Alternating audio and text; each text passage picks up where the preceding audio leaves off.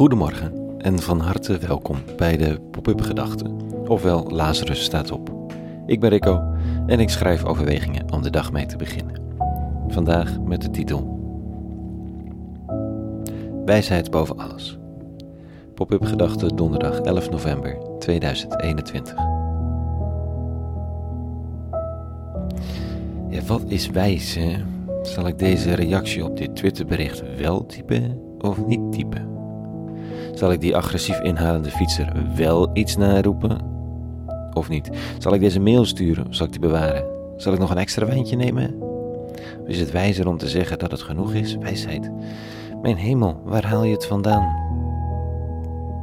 Wijsheid in je werk, inzicht in de ander, wijsheid voor de toekomst.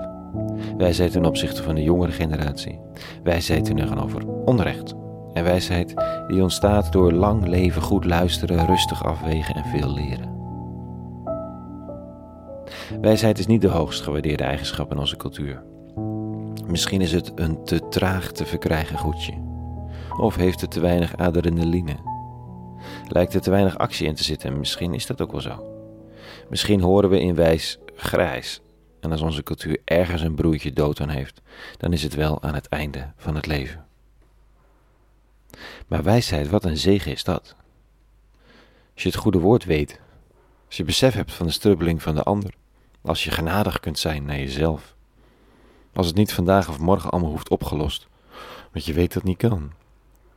Als je in je overwegingen de openheid hebt naar de eeuwige. Als je niet alleen met de ratio van de dag of van je levensjaren, maar met de wijsheid van generaties, met een soort oude geest, nieuwe keuzes kunt maken. Vanochtend lees ik in het boek Wijsheid een loflied op de wijsheid. En dat is gewoon te mooi om niet te delen. Dit staat er. De wijsheid is een geest. Verstandig, heilig, enig, veelzijdig, subtiel, bewegelijk, doordringend, smetteloos, helder, onkwetsbaar, bedacht op het goede, scherpzinnig, onweerstaanbaar, weldadig, menslievend, standvastig, onwankelbaar, onbekommerd, allesvermogend, alles overziende alle geesten doordringend, hoe verstandig, zuiver en subtiel ze ook zijn. Want de wijsheid is bewegelijker dan alle beweging. Zij doordringt en doortrekt alles door de kracht van haar zuiverheid. Van geslacht tot geslacht treedt zij binnen in heilige zielen en maakt hen tot vrienden van God en tot profeten. Want God bemint degene die met de wijsheid samenwoont. Want zij is schoner dan de zon en overtreft de hele sterrenhemel. Met het daglicht vergeleken blijkt zij de meerdere te zijn, want het daglicht wordt afgelost door de nacht, maar de wijsheid wordt niet overmeesterd door het kwaad. Nou, zelfs al zou je geen idee hebben wat hier met wijsheid bedoeld wordt, na zo'n lyrisch juichlied zou je het toch graag willen ervaren, of hebben, of er tenminste een beetje in kunnen delen.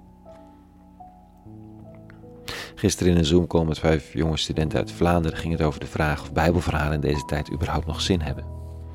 Het antwoord was dit: verscholen en verborgen in de oude teksten ligt wijsheid.